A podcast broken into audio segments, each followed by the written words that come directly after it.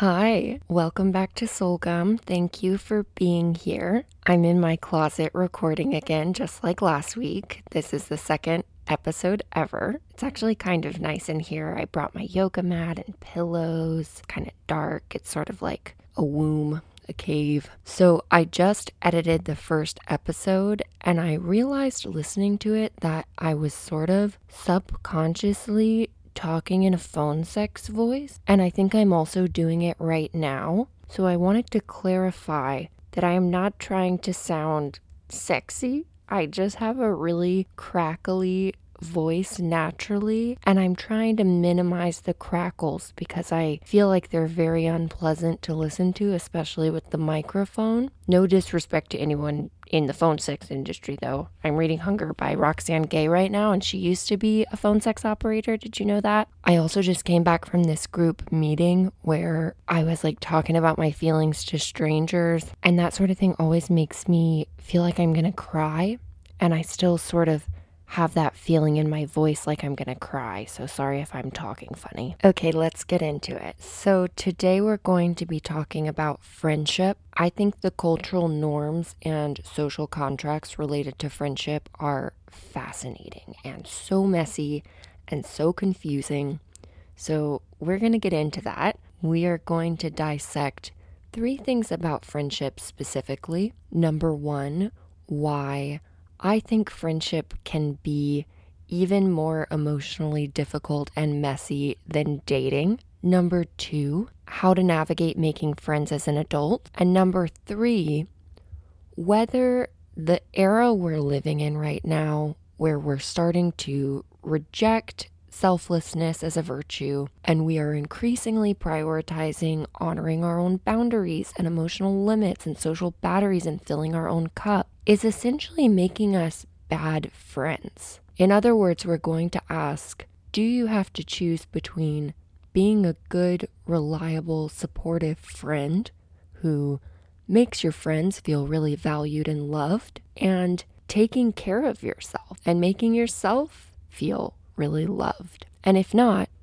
how do you do both? Okay, so that's where we're going. Starting with the first topic, one hill that I will die on is that friendship is, or at least can be, emotionally messier and more confusing than dating. I have thought this my entire life, but I've also gaslit myself my entire life into thinking that this is an incorrect opinion and that I just feel this way basically because I'm socially anxious and I'm a little bit gay and I'm really non confrontational. I'm a huge overthinker and I'm very dramatic and I'm very good at manufacturing drama and emotional turmoil that maybe isn't there. And all of that is perhaps true, but I also think there are some societally baked in elements of friendship that make it really difficult compared to dating.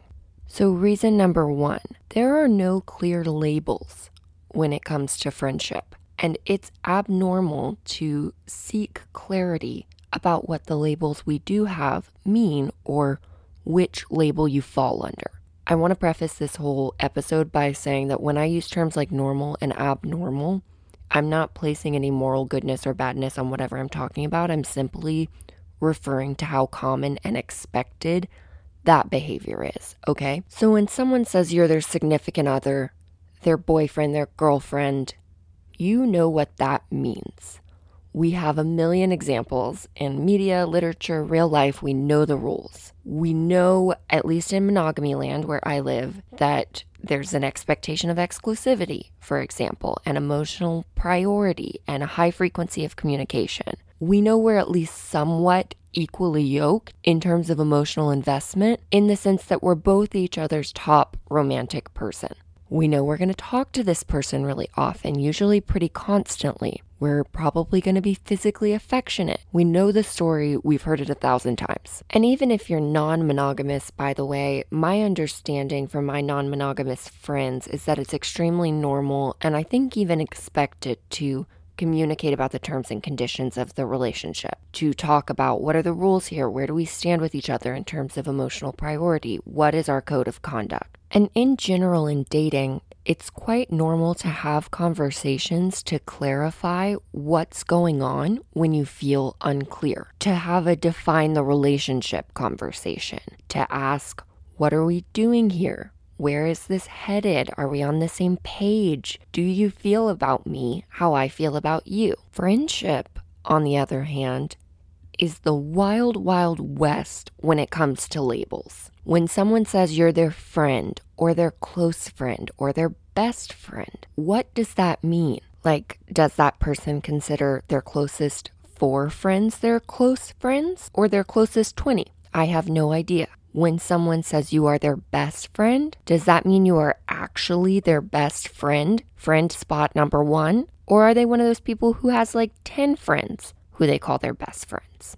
I was thinking about while I was planning this episode how I kind of miss the days of the MySpace top eight, which on one hand was a deeply chaotic Black Mirror thing. I can't believe we did that. But on the other hand, at least you knew where you stood. And maybe you're a Gen Z person, you're asking, Victoria, what is the MySpace top eight? Let me tell you about it, you're gonna lose your mind. So, you probably know that MySpace was the first big social media before Facebook around 2005 to 2008. And just to set the mood of that time, we were really still fumbling around in the dark when it came to socializing on the internet. So, for example, this was also the era of hotornot.com, where you uploaded a picture of yourself or someone else, I guess, for a public vote of whether you were hot or not, the results of which were then displayed for everyone who voted to see. Can you imagine? So, we were in the early stages of discovering the thrill of using the internet to quantify our likability and attractiveness, but we had no subtlety about it yet. So, cue the MySpace top eight. On your MySpace profile, for everyone to see, was your friend space where you would quite simply rank your top eight friends. Or I think you could do up to 16 if you had a lot of friends. So it was a common practice if you had a significant other to put them as number one.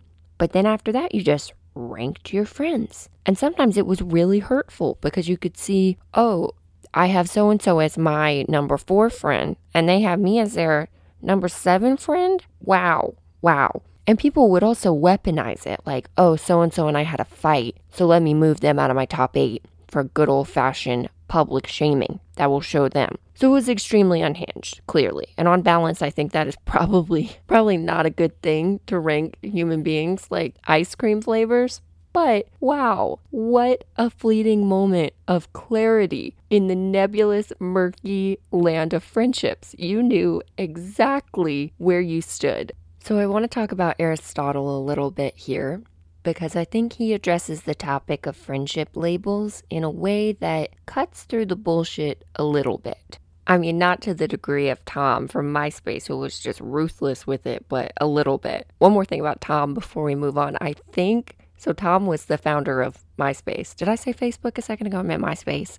I think he put himself as everyone's top friend on their top eight as a default.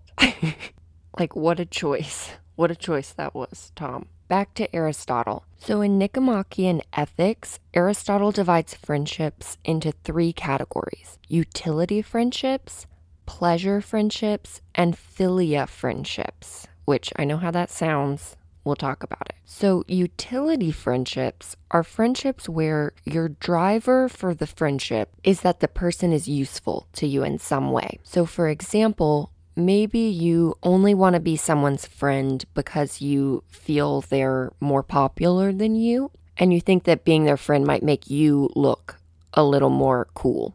I'm not saying you would do that, that's just an example. Another example of a utility friendship, which I deeply do not understand, is when people try to make friends with people who are pretty based on a belief that it will make themselves seem more pretty. I have known people who straightforwardly, unapologetically have admitted to doing this, and I just do not relate, not even from like a moral superiority perspective, but I genuinely would prefer all my friends to be formless souls, okay? I find prettiness in friends stressful. which is probably related to me being a little gay. We'll talk about that later. So these utility friendships don't have to be an evil and manipulative thing. It also could be something like you're friendly with someone in a class you're in, but mostly just because you don't know anyone else and you don't want to sit alone. So, those are utility friendships, which Aristotle considers the lowest tier of friendship.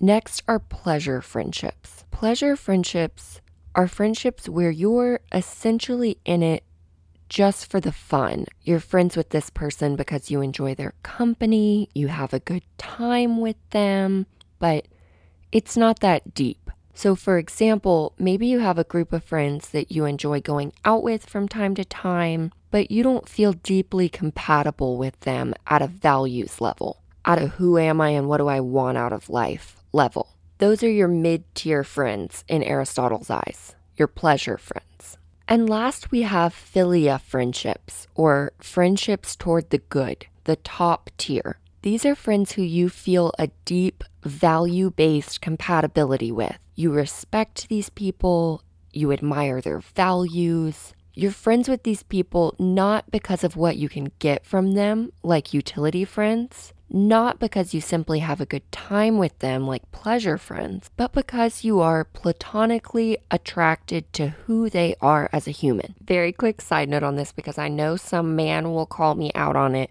I know that the way we use the word platonic colloquially to mean in a non romantic context is not in line with actual platonic love as described by Plato in the Symposium. Okay, I'm not getting into that. When I say platonic in this episode, I am using it in the conversational way and not the philosophical way, okay? So back to philia friendships, these value based compatibility based friendship. You might be wondering, well, how platonic were these philia friendships? Because men were certainly getting down with men in ancient Greece. We all know that. And philia sounds a little sexual. Or you might not be thinking that, but I am. Like, was it possible that Aristotle was just talking about friends who you have a sexual relationship with? After additional review, I do think that Aristotle is talking about purely platonic friendships here. Homosexuality among men was common in ancient Greece, but unfortunately, the main ancient Greek philosophers, being Socrates, Plato, and Aristotle, all believed homosexuality was intrinsically immoral. So if they were sleeping with their male friends, they were not writing about it. So I like Aristotle's friendship labels because they provide a little more clarity than friends, close friends, best friends. They give us some criteria and structure and help us understand what closeness isn't. Closeness isn't high frequency of contact or communication necessarily if that contact is for pleasure or utility. But here's the thing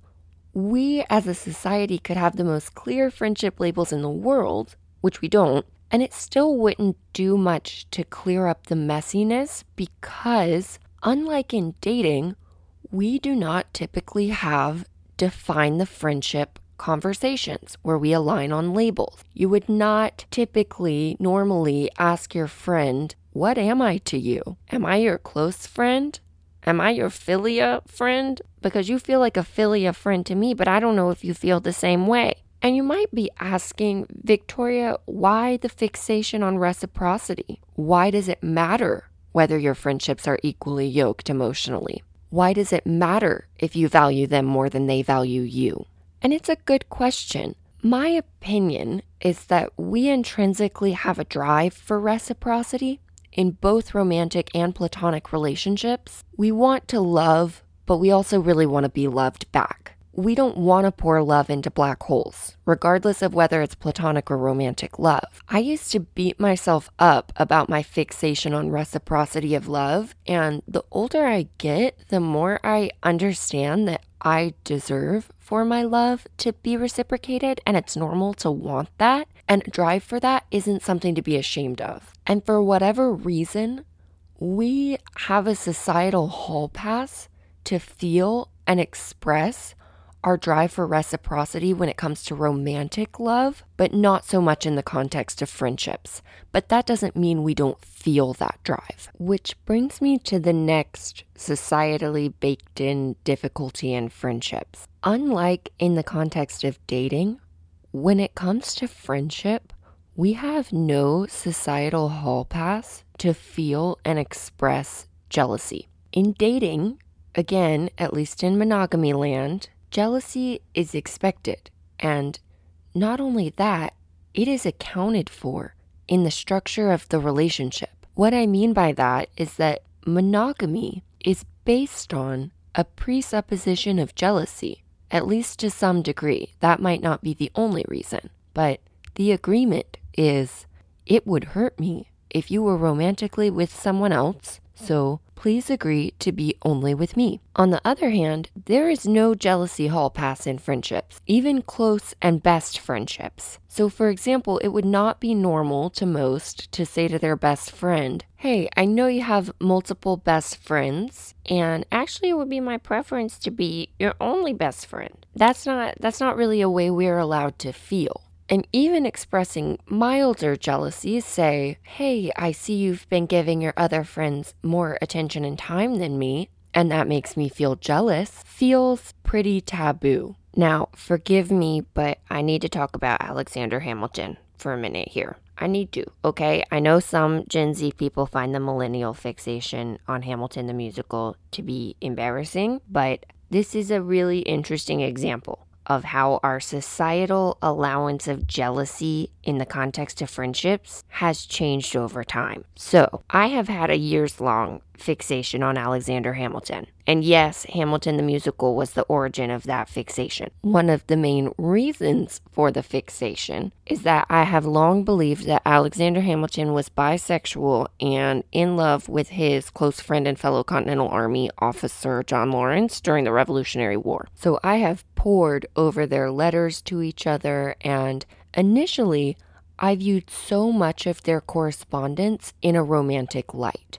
But the more I've thought about it and read about cultural norms of friendship during that time, I've realized that maybe we, current modern day humans, project romance anywhere we see intensity of emotion. We don't see intense emotional expressions of platonic love as frequently today, or open expression of platonically off limits feelings like jealousy. So when we see them, Historically, we assume people are in love with their friends. Let me give you an example. In 1779, Hamilton wrote this in a letter to John Laurens I have written you five or six letters since you left Philadelphia, and I would have written you more had you made proper return. But like a jealous lover, when I thought you slighted my caresses, my affection was alarmed and my vanity piqued. I had almost resolved to lavish no more of them upon you and to reject you as inconstant and an ungrateful blank. There's like a blank in the letter.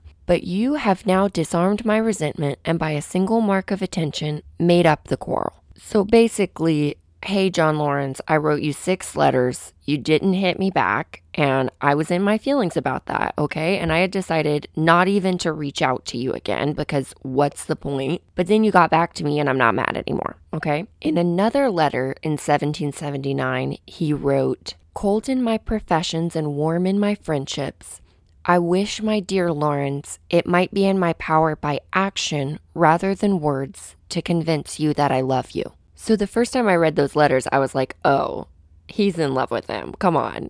He is having sexual relations with that man. A hundred percent. A hundred percent. You could not tell me otherwise, okay? But really, when you think about it, what about those quotes suggest romance? He's not saying, I want to kiss you, John Laurens.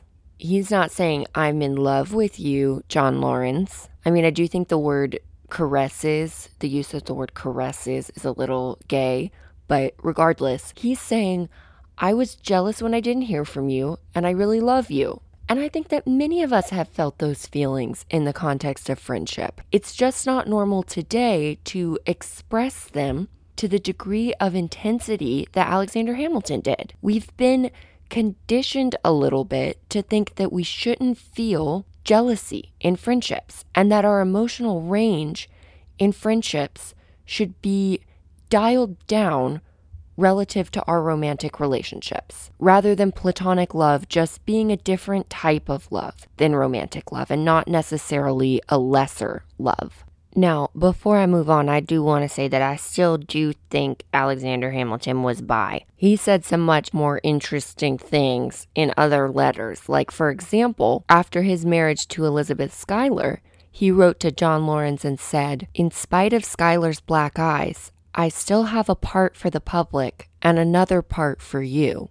Like, what part are we talking about here? Alexander. And also, his children allegedly destroyed some of his letters to John Laurens because of the spiciness. So, but my point here is that there used to be much more acceptance around experiencing and expressing your full emotional range in the context of friendships, and that that has eroded to such a degree that today we tend to automatically digest expressions of jealousy and other intense emotions, positive or negative, as romantic in nature. Okay, moving on. So, no clear labels and no hall pass for jealousy. What else makes friendships harder than dating? Unlike dating, there is no roadmap for initiating friendships. Let me explain here with a story. About a year ago, I was walking my dog, Ruby, and there was this girl on the street who was also walking her dog. And Ruby pulled her way over to this girl's dog. We were headed in the same direction, and we walked with them for a few minutes. Now, this girl and I seemed to be about the same age. We had similar personal style. We had a nice little conversation during those few minutes. Basically, we seemed really compatible as potential friends, and we both seemed interested in talking to each other.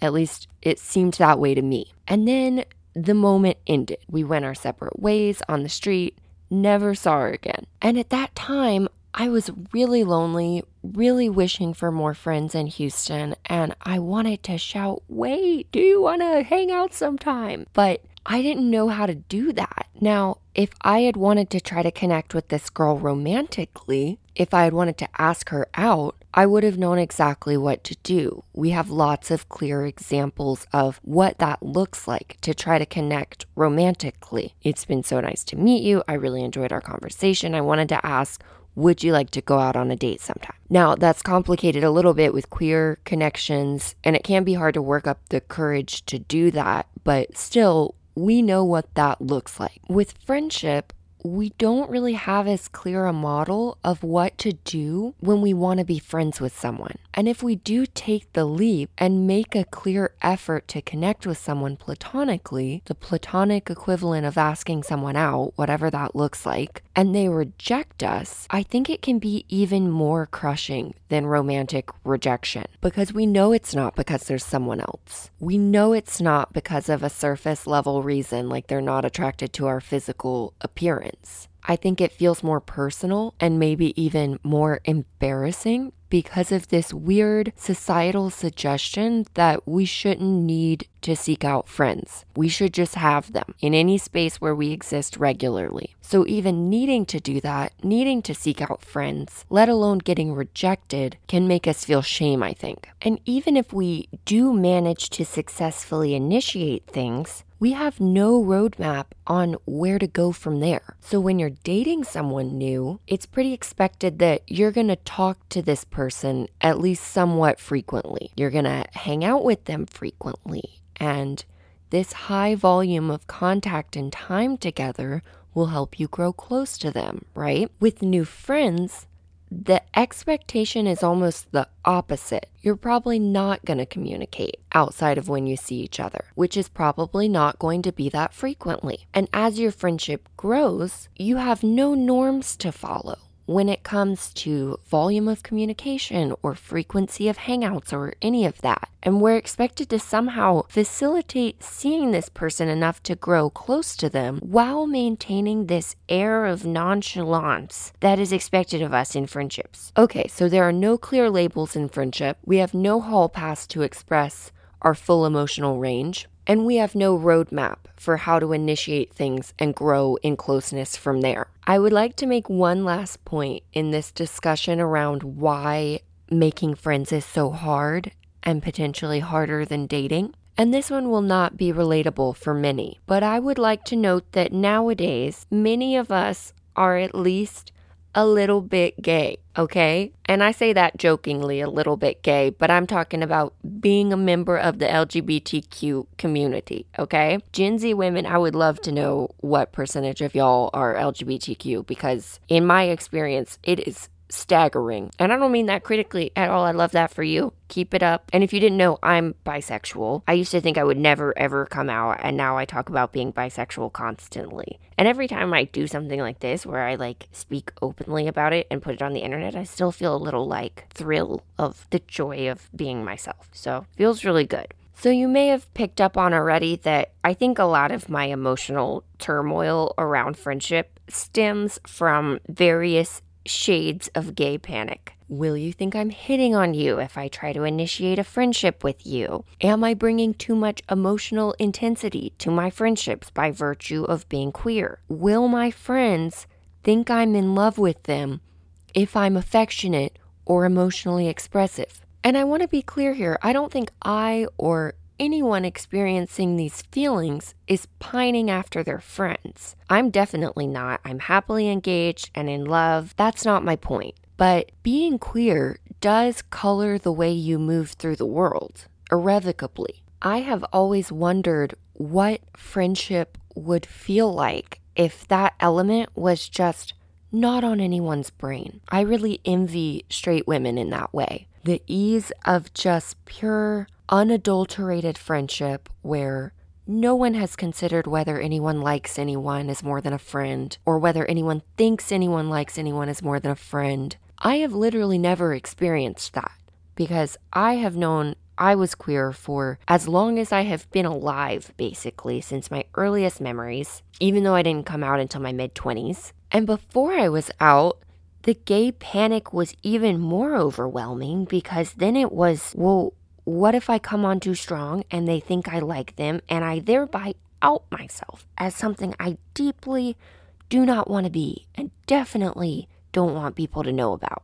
I don't feel that way now. I'm super proud to be queer, but I think I traumatized myself a little bit growing up carrying a big secret that was shameful to me at the time, and it definitely colors how I move through friendships even now. Okay, that part felt very vulnerable to share, but it felt important to mention because I think it's a big reason why I overthink friendships to such an intense degree. And I would imagine maybe other queer women feel some of that. So thank you for holding space for that. If you're still here, it felt good to say that out loud. So we've talked about why I think friendship can be emotionally messier than dating. There are no clear labels. There's no hall pass for jealousy or big feelings. There's no roadmap for initiating friendships. And many of us are a little gay. How do we make friends in spite of all that? So, I was really lonely at the end of last year when I quit my law firm job because I didn't have a lot of close friends that lived in Houston besides my coworkers. And I've managed to make some friends this year that I'm so grateful for and I really love. And that absolutely does not make me an expert on making friends, but I did want to tell you some things that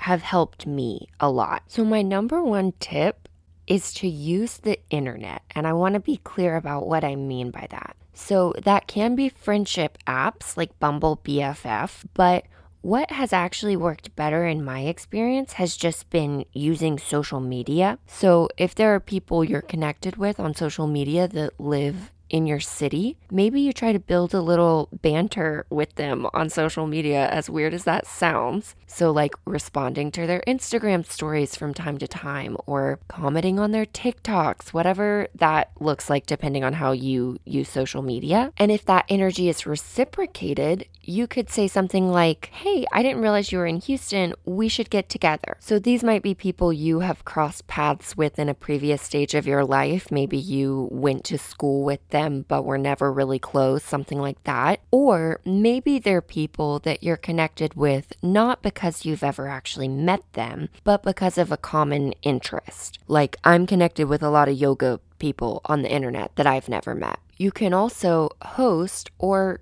go to meetups or other internet driven events based on common interests. So I inadvertently hosted a TikTok meetup at the beginning of this year just by oversharing on TikTok about being lonely. I was in Austin for the weekend and I live in Houston. And I posted on TikTok and said, and this is embarrassing, but whatever. I said, I think I might be a little depressed and I really wish I had more friends in Houston, but I did yoga in the sunshine today and ate good pad thai, and all my laundry is done, and I'm in love. Which I don't even know what to say about that. If you're on TikTok, you probably, that might not seem that weird. People do overshare on there. But that post popped off a little bit, and it got hundreds of comments, many of which were from people in Houston asking to like have a meetup. So we did have a meetup, which was so much fun. And looking back on it, I feel like it quite literally turned a corner in my life. Like I was really struggling to adjust to quitting my law firm job. And if I had to pinpoint a moment that started to sort of pull me out of that struggle, it was probably that meetup. So for you, that might not look like hosting something like that, or maybe it does.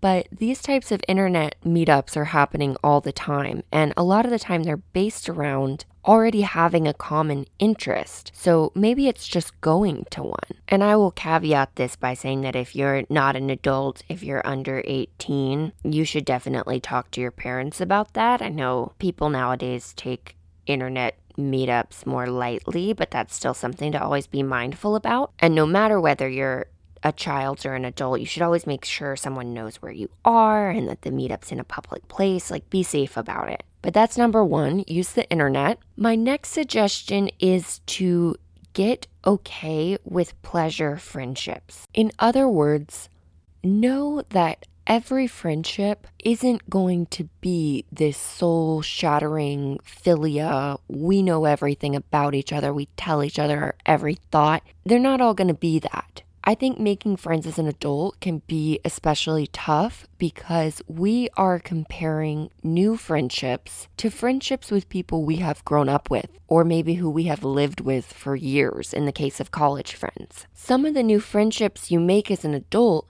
might not ever reach the level of depth of those child and teen friendships. And also, maybe they will, but it's gonna take a long time. So, in the meantime, try to be okay with spending time with friends where you enjoy their company and you have common interests, and maybe initially it isn't much more deep than that. That can still be a really beneficial and positive friendship, in my opinion. That leads me to my next point, which is to be patient. For whatever reason, friendship does not follow the same timeline as dating you are likely not going to become close friends with someone in a matter of weeks, unless you're having some immersion experience with them, like you're doing a yoga teacher training with them or you're in grad school with them, something like that, where you're seeing them every day. But a lot of adults, we are not doing anything every day except for working our jobs and then going home. We don't have as many people as we used to where we cross paths with them every single day, like maybe we did when we were in school. So know that it's going to take time to build a friendship and don't view a slow burning, slow growing friendship as a sign that it's not going anywhere. My last tip here is to be emotionally open with friends from the start. So, with new friends I've made this year, I have tried to show up as my most emotionally open self right from the jump. Because once you build a foundation with someone in terms of how you communicate with each other, whether you're emotionally open and vulnerable and affectionate with each other, it can be hard to change course, right? This doesn't just happen in friendships, this can happen in your family too, for example, where you know someone very well and you are very close with them, but you have just not historically been emotionally expressive with each other. And so it feels really hard to open up. And I think in the context of friendships, that dynamic can really exacerbate gay panic, at least mine personally. And for anyone, I think it can make it harder to address conflict and to express affection when you want to. So, in my newer friendships, I am really trying to practice expressing affection early on so that it seems normal in our friendship. So, maybe that's saying, I am so grateful I met you. Or maybe it's admitting to being a little nervous the first time you hung out with someone. It doesn't have to be something mushy and out of place given how well you know this person at this point. But from the beginning, pushing back on that air of nonchalance that society tries to push on us about friendships. It's okay, and I think endearing actually, to be clear about the fact that you're coming into any relationship, be that platonic or romantic, with a lot of intention and hopefulness. And anyone who is going to be put off by that, that's something you want to know early on. That's not something you want to shield yourself from by not being emotionally open. I said that was my last tip on making new friends. I actually have one more. So, my last point here is, and some of you will disagree with this, but I think it's important to try to follow through where you can with plans with new friends. New friendships and new relationships in general are at a very high risk of fizzling out completely. It doesn't take much when things are new. And the temptation to cancel plans with new people is really high because we're not comfortable with them yet. And maybe those first few hangouts actually feel more stressful than they do fun to you. And with any new people, I think we often want to show up as the best version of ourselves. And so if we're not feeling confident that day or something else has kind of upset the apple cart, it can be really tempting to cancel and plan to reschedule with them another time when you're going to be able to put your best foot forward. I totally get it, but I do think that canceling on people, especially depending on how you do it, can communicate a lack of interest and it can signal that you aren't super enthusiastic about them as a friend, even if that's not the case at all. So just be really mindful that there is an opportunity cost to canceling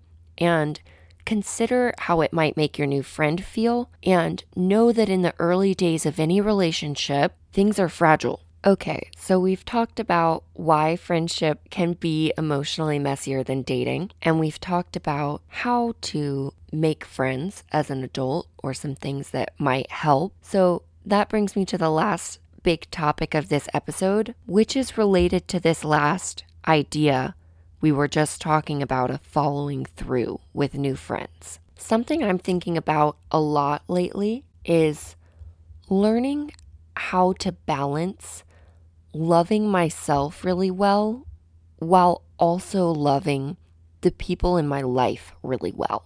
Sometimes it can feel like those two things are in conflict, but in my opinion, they are usually not. We are in a cultural era of unapologetic self care and enforcement of our boundaries and a celebration of honoring our social battery and taking care of ourselves basically at all costs. I want to talk about that and ask what is the line between bad friendship and self care? How can we honor our limits and boundaries while also being a good friend who makes our friends feel loved and prioritized? How can we love ourselves well while also loving our friends well? And if those questions are pissing you off, just stick with me, okay? I want to tell you two quick stories to dive into this topic.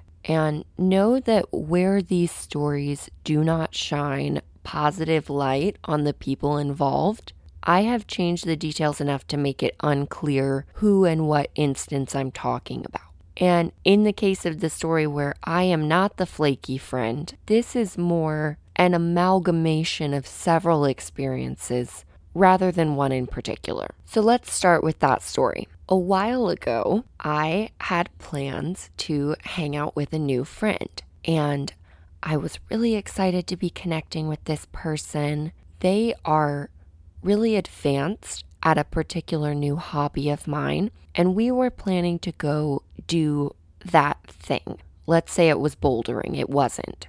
I was feeling a little nervous about this hangout, doing a new thing with a new person, the aforementioned gay panic and social anxiety, all of that. So, the day before this hangout, I'm thinking and planning and Googling, I'm searching what to know before your first time bouldering, what to wear bouldering, where to park at XYZ bouldering gym. We were planning to get food after, and I happened to know this person was gluten free.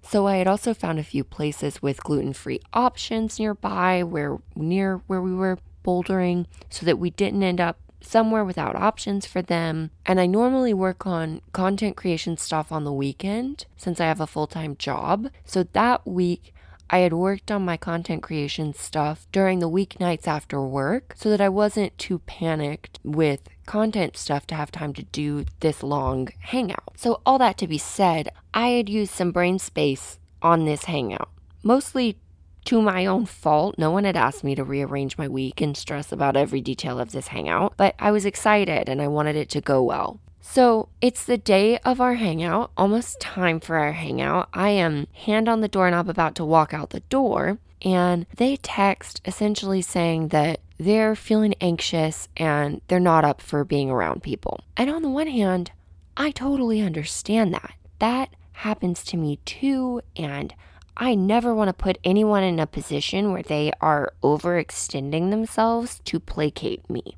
But on the other hand, I was disappointed because I was looking forward to this. And now I'm like in an out of sorts position because I had relied on our plan when I was structuring my week. And there was also a part of me that received it personally, even if that's unfair and has nothing to do with this person and everything to do with my own insecurities. There was a voice in my head that said, Well, this happened because they don't want to hang out with you that much. And that's vain to admit that I centered myself in this person's anxiety, but that is just honestly how I felt in the moment. I'm not defending that emotion as morally correct necessarily. Now, I did not let on that I felt that way, and I responded just saying, That's totally fine, no worries, I totally understand. But that was just the honest truth of how I felt. Okay, so that's story number one. In story number two, I am the flaky friend. And this is an exact story without anything changed because the only person who potentially looks bad in this one is me.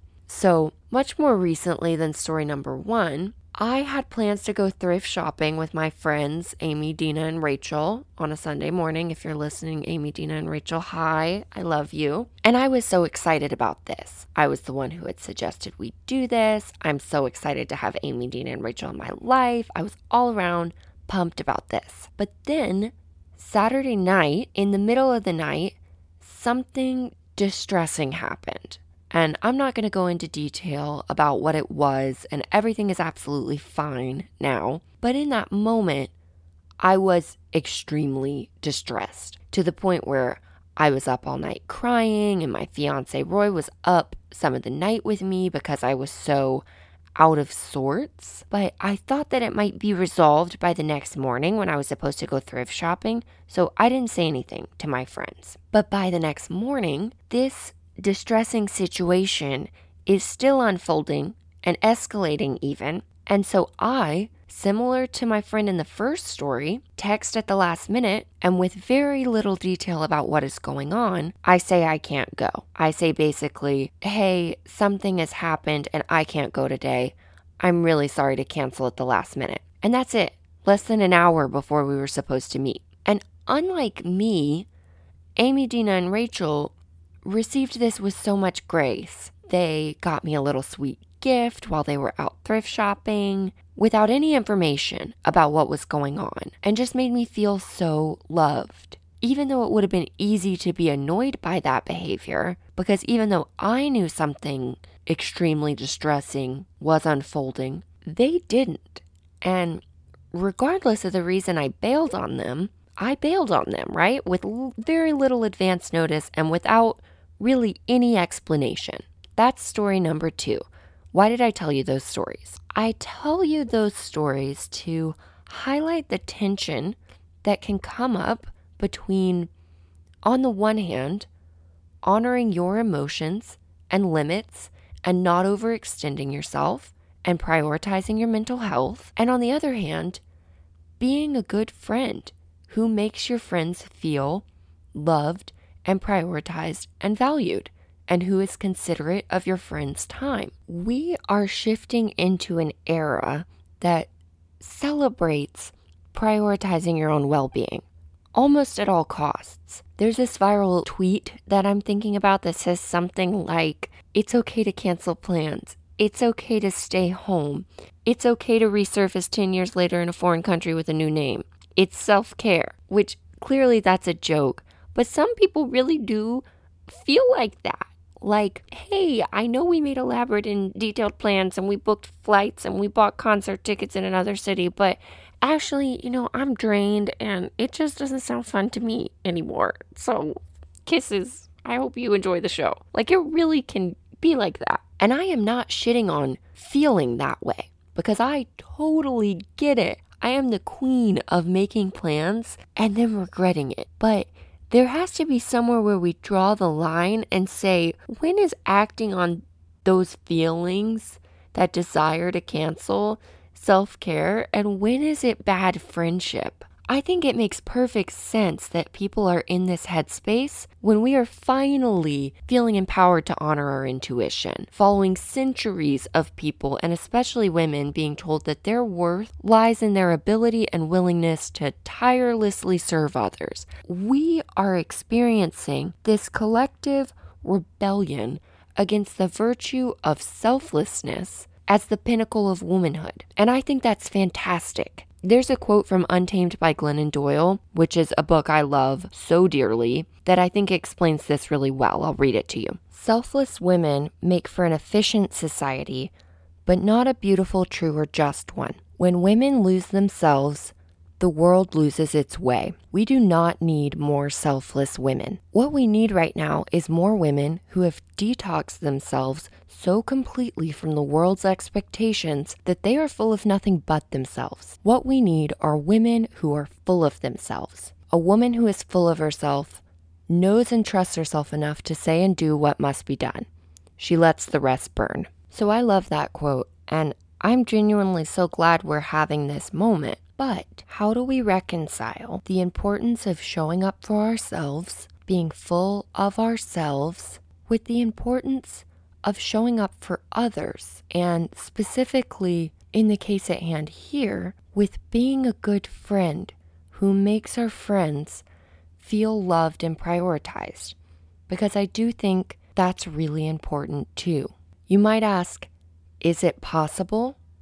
Can you be a dependable friend and also ruthlessly take care of your own mental health and well being? I do think it's possible to be a good friend and take care of yourself well at the same time. And I want to highlight a few ways I'm trying to walk that line lately. Number one, don't make plans you know you won't want to follow through on. If your friend asks you to do something two weeks in the future, and you know for whatever reason that it's something you're going to dread and feel anxious about when it's actually time to do it, do not say yes. You do not owe people yes. Now, if you're finding that doing anything with that particular friend, no matter what it is, is going to be unpleasant for you, maybe you need to think about whether that friendship is working. But if this is situational, if they asked you to go to a concert and you know concerts make you feel overstimulated or whatever they want to do for their birthday is going to be really expensive and you know spending the money is going to stress you out,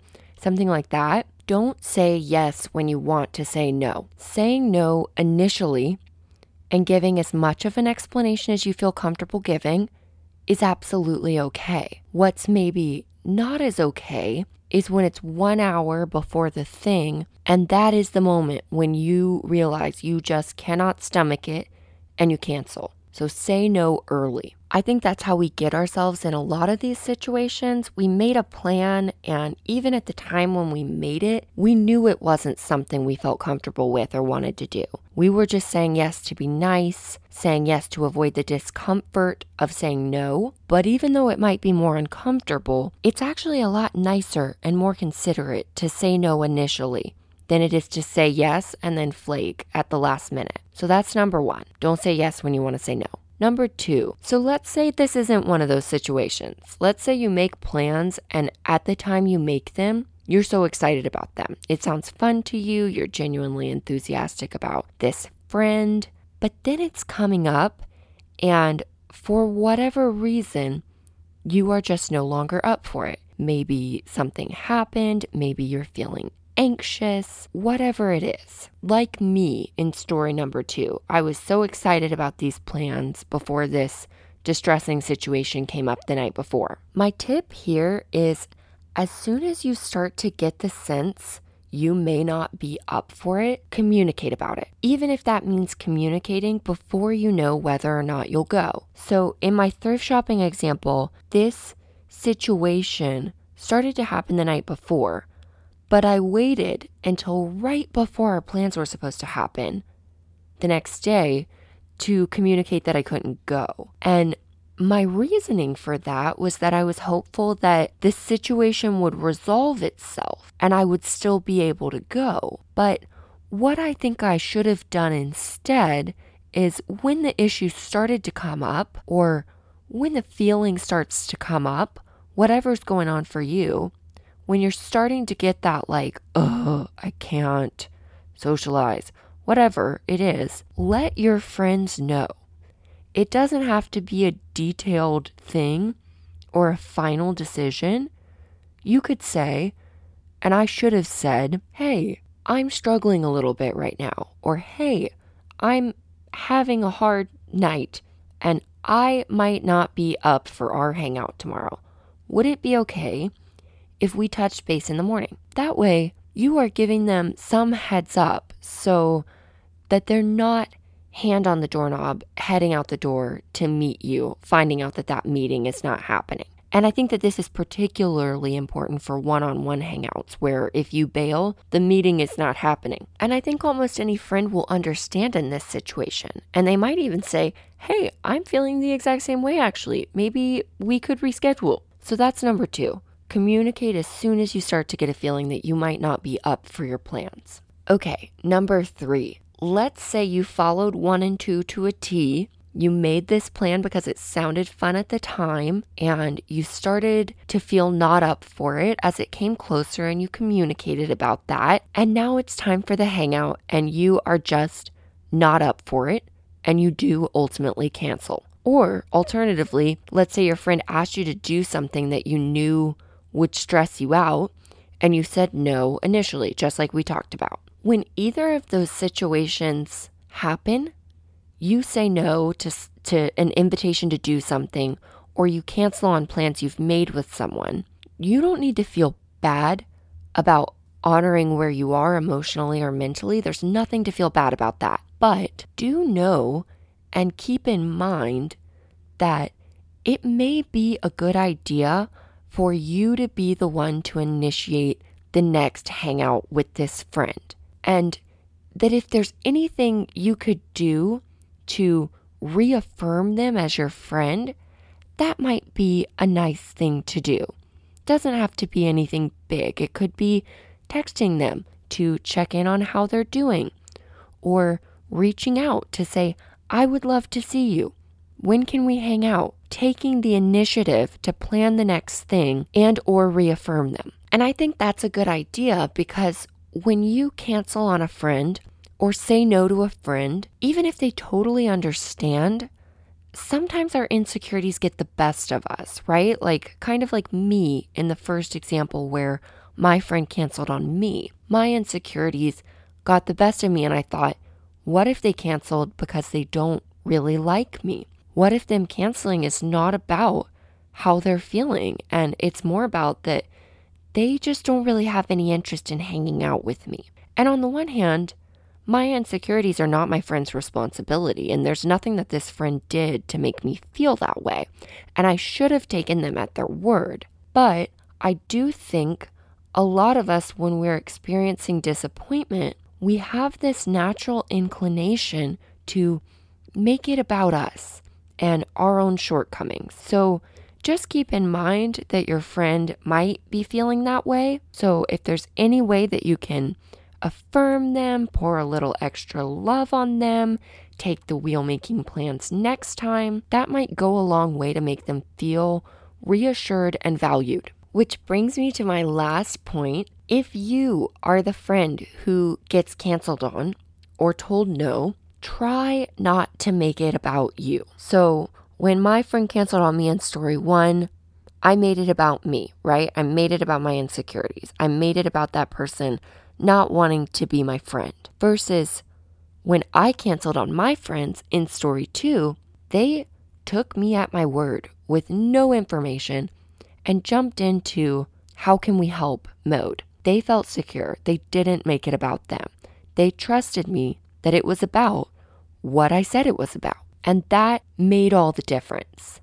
Okay, I think that's all I have. I initially planned to talk about friendship breakups in this episode, why they're so hard, how to navigate them on both sides of the equation, as the friend who's being cut out and as the friend who's looking to end a friendship. But this is already very long. So I can save that for another episode. So let me know if you're interested in hearing about that, and I will make a whole episode about it. Thank you so, so much for being here, especially if you're still listening at this point. Wow, I'm genuinely amazed by that. It would mean the world to me if you would leave a review or share this episode with someone who you think would enjoy it. I am really grateful for you, and I'll see you next time.